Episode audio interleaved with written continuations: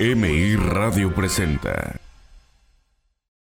Recuerdo verla por primera vez cuando era pequeño, muy pequeño de hecho, como en un rango de edad de 5 a 8 años más o menos. No estaba solo, me acompañaba mi familia, mi madre, mi abuelita que en paz descanse, y mis tías. Nada del otro mundo, ¿eh? Casual, en una casa en donde las figuras de autoridad son las mujeres. La hora de ver la novela se respeta no importa si yo estaba viendo Malcolm, Dragon Ball u otro programa. Ellas le cambian al canal 2, que bueno, ese era el canal en televisión abierta, esas que tenías que moverle una antena muy delicadamente para que se viera, y en el cual pasaban novelas clásicas de México. Para no hacerte la intro tan larga, era una típica escena de telenovela, y la esposa del protagonista, que era la villana, tenía sus que veres, por así decirlo, con el villano, o sea, le era infiel. En cuanto vi esa escena, mi mente dudó, me incomodé mucho y me aparté de ahí. Pensaba, si se casó con él, lo debe de querer. Pero si lo quiere, ¿por qué está besándose y haciendo cosas de adultos con otro? Me dio vueltas durante días. No comenté nada por incomodidad a mi familia, sin saber que en el mundo es algo más habitual en la vida diaria. El podcast de Ricardo Espinosa, episodio 2. Hoy presentamos Infieles. Primero debemos aceptar algo. El mundo está en constante cambio y cada vez más las formas de socializar son cada vez más ligadas a la tecnología. Las relaciones ya no duran tanto como antes, por diversos factores que los dejaremos para futuros episodios. El romanticismo, esa fase del enamoramiento, quedó atrás. Era lindo, ¿no? Cartitas, comparabas discos para quemarlos en tu computadora, para regalárselo a la chica o al chico que te gustaba. Pulseritas, dulces, era otra esencia que, desafortunadamente, se opacó. Pero hay que recalcarlo, aún no se ha ido. Siguen esas costumbres, pero en muy pocas vidas. Y aquí, amigas y amigos, entra nuestro tema. La honestidad, el respeto, no solo para tu pareja, sino a la relación misma y a ti, sobre todo a tu persona, se ha ido perdiendo cada vez más.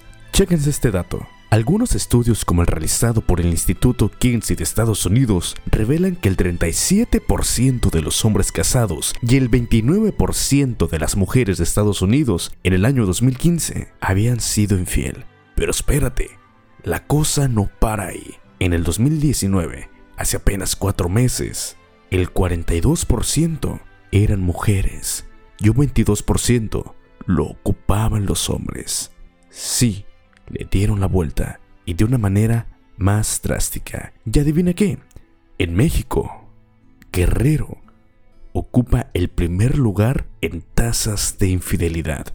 Y de Acapulco, nuestro lindo puerto, ni siquiera hablemos.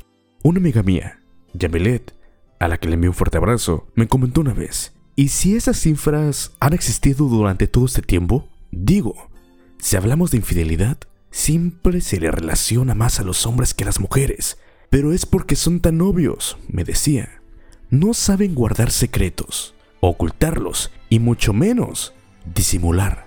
Una mujer, en cambio, es más lista, más cautelosa. Podemos hacerles creer lo que nosotras querramos. ¿Qué tal si por culpa de la tecnología y a la falta de confianza que tanto hombres y mujeres tienen actualmente, descubren la infidelidad a través de mensajes de texto, de conversaciones, de imágenes en nuestros celulares, en las computadoras, y más en el caso de las mujeres que a los mismos hombres. Yo, al escuchar esto, se me vinieron a la mente todas mis relaciones que, bueno, inicié mi vida sentimental desde secundaria, y aunque no me lo crean, nunca fui infiel. Y hasta la fecha, no lo he sido. Pero en cambio mis parejas, sí.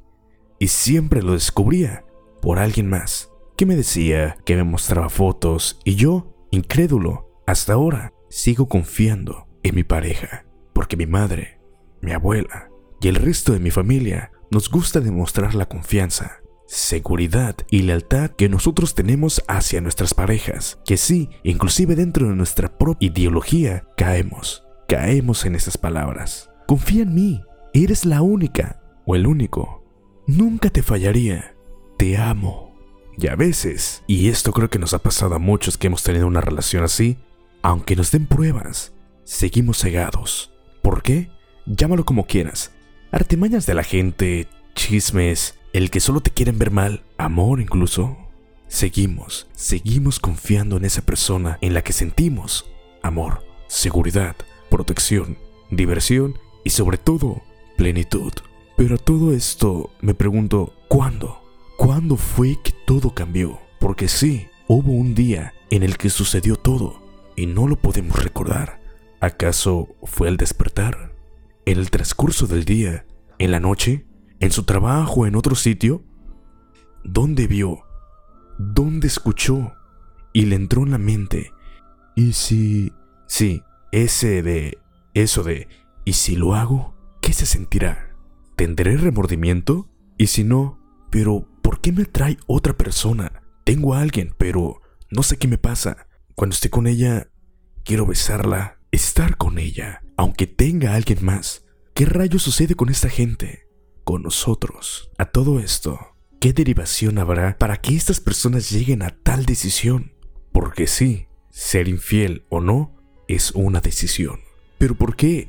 ¿Falta de atención? ¿De sexo? ¿De amor? ¿Economía u otra cosa? No. Aún no lo logro entender. ¿Motivos? Sí, lo acepto. Pueden existir muchos, pero nada, nada es como estar ahí presente, en las altas y bajas, en donde la responsabilidad es compartida, un 50 y 50. Y si alguno no da su 50, el otro tiene que dar el resto, siempre y cuando la otra parte esté comprometida a seguir, a levantarse y dar un extra cuando se pueda. Ahora bien, ¿es por naturaleza? La infidelidad está inscrita genéticamente en el código instintivo, o sea, la naturaleza dotó al ser humano de un gen de la infidelidad como una garantía de supervivencia para los humanos, expresan muchos teóricos en la temática. Buscan defender que el varón así busca tener el mayor número posible de relaciones con el número posible de mujeres, como una forma de garantizar que tendrá el mayor número de hijos. Las mujeres tendrían además el instinto de tener hijos, el de buscar los códigos genéticos del varón más fuerte, inteligente y valeroso posible. En otras palabras, el mejor varón que pueda conseguir. De acuerdo a estos teóricos, la pareja para toda la vida es una utopía. El ser humano está preparado para las relaciones estables, monógamas, pero de una duración limitada, para luego cerrar ese vínculo y más adelante iniciar con otro. Según otra teoría, las mujeres son infieles por naturaleza. Un estudio con bases biológicas y psicológicas estableció que las mujeres son sexualmente más activas pocos días antes, durante y después de su periodo de ovulación, mostrando diferentes tipos de conductas provocativas. Sin embargo, el problema no radica en que las mujeres se muestren más sexuales durante esos días, sino que el deseo, el apetito y el mayor interés sexual que experimentan de pronto se da hacia quienes no son sus parejas. Si una persona tiene la necesidad de estar con otra persona que no sea su pareja, vale preguntarse el ¿para qué? Es decir, desde qué necesidad o motivación lo hace, luego tomar la decisión que sea. Pero es bueno tenerlo claro, ¿no? Por otro lado, si uno de los integrantes de la pareja confesó o fue descubierto, que bueno, la mayoría de las veces eso ocurre, hay que tratar de, cuando se pase un poco el enojo, la ira y la frustración, dialogar, tratar de averiguar qué fue lo que pasó, si responde alguna falla de la relación, si se puede reparar lo hecho, si hace falta que se modifiquen los acuerdos al respecto a la pareja, eso cada quien lo decide dentro de su relación. Acordarse también de que existe el perdón, que es muy importante, y de que cuando uno perdona, asume que elige seguir adelante a pesar de todo, haciéndose cargo de esa decisión y no haciendo cargo a la otra parte. Y también hay que tener en cuenta que muchas parejas, luego de una infidelidad, han crecido y evolucionado. Sí, sí es posible, porque supieron cómo transformar una crisis en una oportunidad de progreso. Por supuesto que esto implica mucha madurez, diálogo y entendimiento, pero en definitiva, una infidelidad no siempre es negativa. Lo que es negativo y destructivo es la manera en la que habitualmente se maneja la situación. Y más que nada, cuando ya van varias veces que esto sucede. Suena muy metodológico, ¿verdad? Pero llegamos al clímax. ¿Qué debo hacer? Si me fueron infiel, ¿debo perdonar? ¿Sí? ¿Cuántas veces? No. ¿Cómo decido qué hacer con mi vida y mi relación? Si fui yo quien fue infiel, reconocer mi error, sí. Pero si me gustó más estar con la segunda persona que con mi pareja, de hecho, ¿qué tengo que hacer? Porque sí, aunque esta persona cometió el error, se podría encontrar en un rompimiento existencial dentro de sí muy severo. O sea, en su mente pasará cosas como quizás pierda todo, a mi pareja, a mi hogar, a mis hijos, que sí, los hijos no tienen nada que ver. Al final de cuenta, ellos necesitan a sus padres bien, no juntos. El superarlo, hablemos de superarlo, ya sea que se perdonen y continúen o bien finalicen esta etapa de sus vidas. Sí, suena incómodo, negativo, pero es la realidad. Y sí, sí duele, y mucho. El tema de la fidelidad en la pareja y aún más su reverso, la infidelidad, suele desencadenar intensas emociones en la mayoría de nosotros. Por lo común, no somos tibios a la hora de opinar sobre el tema. Las frases categóricas suelen salir a la luz. Eso es algo imperdonable. De eso no se vuelve. El que es infiel es una mala persona. El que busca fuera es porque no está satisfecho en casa y otras sentencias terminantes rondan en el aire cuando de fidelidad hablamos. La fidelidad parece ser algo intocable, sagrado, como si estuviese en la base misma de lo que habitualmente llamamos amor, o cuando menos, en la base de lo que entendemos por una pareja. Sin embargo, es importante reconocer que la fidelidad como condición de la pareja es una construcción social y una relativamente nueva, de hecho, y no una particularidad inherente al ser humano o a las relaciones románticas. Prueba de esto es el hecho de que en otros tiempos y en otras culturas, el amor, el sexo y el compromiso eran tres cuestiones bien distintas que se buscaban y se satisfacían en espacios y personas también diversos. Los pueblos modernos de Occidente somos los primeros en la historia de la humanidad en intentar unir las dimensiones del amor, del sexo y la perspectiva familiar en una sola relación y en una sola persona. Es, sin lugar a dudas, un gran desafío. Es posible que, si lo conseguimos, los resultados sean maravillosos, seguramente, pero no debemos olvidar que no es una tarea fácil la que nos proponemos.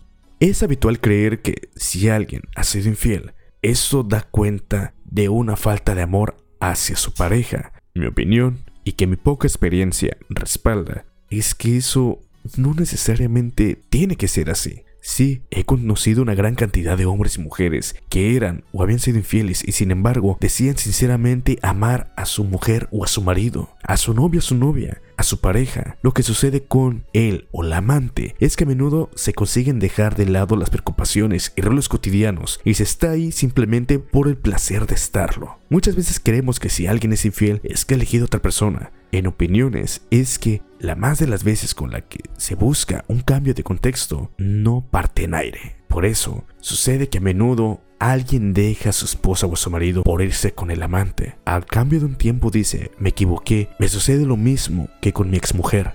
El otro lado de la moneda es que si una pareja comprende esto y consigue convertirse en amantes, es decir, desconocerse, aunque sea de vez en cuando, es muy probable que puedan satisfacer esa necesidad de encuentros que no estén al servicio de otras cosas, sino que bien en un fin en sí mismos. Aquí entra la educación sexual y más que nada los juegos eróticos, cambio de roles o personificar roles.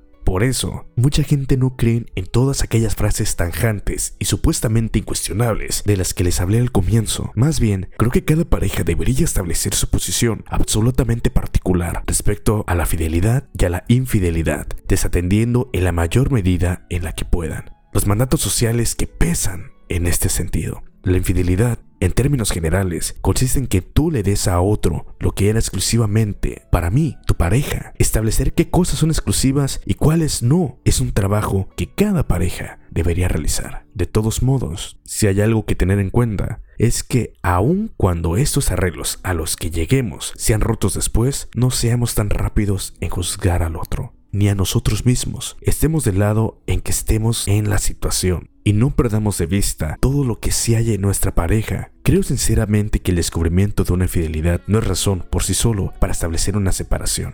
Que sí, la mayoría de las veces suele suceder y es el mejor camino porque para llegar a ese punto tiene que haber mucho, mucha historia de vida y de pareja recorrido. Será seguramente motivo de dolor y tendrá que hacernos repreguntándonos sobre cosas de nuestra pareja. Pero si es muy posible que el amor que une uno con el otro sea más fuerte que las vacilaciones que puedan traer, pensar que toda una pareja de cierto tiempo ha construido se borra de un plumazo o deja de tener valor tan solo porque uno de los dos ha encontrado el placer sexual o aún con tensión emocional en los brazos de otra persona, me parece que la verdad sea dicha, una ingenuidad o peor aún, una displicencia. Continuar luego de una infidelidad tiene sus dificultades, por supuesto, como es la de no sentir tanto uno como del otro que el infiel está en falta y deberá compensar al otro portándose como buen chico o buena chica, hasta que el otro lo decida si alguna vez lo hace, liberarlo de la culpa. Sin embargo, como luego de todas crisis, si se supera, una pareja puede emerger renovada y fortalecida. Hay personas que también enfrente de estas situaciones se regodean en decir cosas como cuerno consentidor es dos veces cuerno. Si me lo hice una vez, lo volverá a hacer. Y para esto propongo que, en estos casos, usemos nuestra frondosa capacidad para darles una buena lección a todos aquellos que acusan de incompetentes o tontos a quienes han aprendido a imperdonar una infidelidad o a convivir con la posibilidad de la misma. Son estos mismos personajes que los rodean de la desconfianza, la vigilancia y el hostigamiento. Y como diría Benedetti, hay que compadecernos. No saben lo que hacen. No saben que la confianza y la compasión son cobijos, sino que una pareja se las verá arduas en las épocas de tormenta que, de uno u otro modo, habremos de atravesar. Aquí también quisiera comentar que tenemos que ver cuándo es el momento de retirarnos. ¿Por qué? Fue una, fueron dos, fueron tres veces o más. Y la persona realmente no quiere comunicarse, no quiere dar a conocer sus deseos, o lo que quiere o disfruta realmente, es el momento de partir. Duele, y duele muchísimo, más que nada es cuando te pesan los años, la historia de ustedes, los recuerdos, los detalles, los hijos, pero ya lo comenté, eso es situación de ustedes. Los niños sí o sí van a tener a su madre o a su padre, siempre, en todo momento. Pero, ¿y tú? ¿Dónde queda tu amor propio? ¿Crees que te lo merezcas?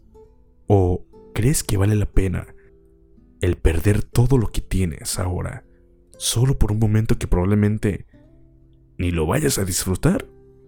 Y sobre todo, que pueda manchar tu nombre, tu mente, tu autoestima.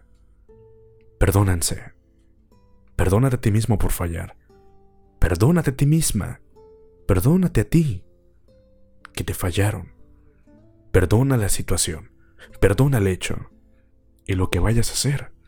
Espero de todo corazón que sea para bien de tu pareja, de tu familia y sobre todo de ti.